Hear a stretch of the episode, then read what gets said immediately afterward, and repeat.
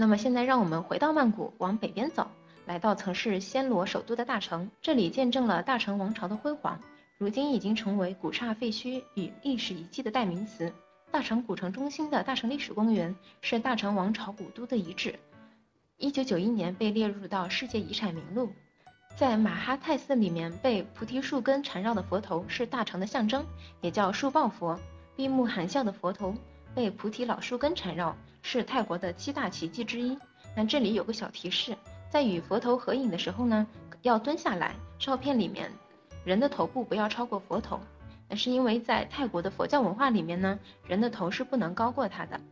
再就推荐的是大成历史公园西畔的贵妃寺。作为大城保存相对最完好的历史遗迹，也是最雄伟美丽的寺庙之一，是一六三零年大成王国的巴萨通王为了纪念他的母亲而下令建造的。设计的风格呢为高棉风格，走到这里会有一种到了吴哥窟的感觉。它呢也是泰国热播电视剧《天生一对》的拍摄地，那我个人是非常喜欢这里的风格的。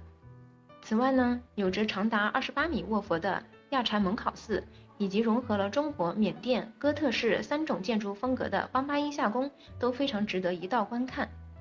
那么以上这些景点呢，通常都会安排在大城的一日游行程当中，因为从曼谷过去大城也要差不多两个小时的车程，景点之间也是比较分散的，再加上是涉及到历史遗迹，导游的讲解其实非常影响游览的体验，所以一般也比较建议抱团前往。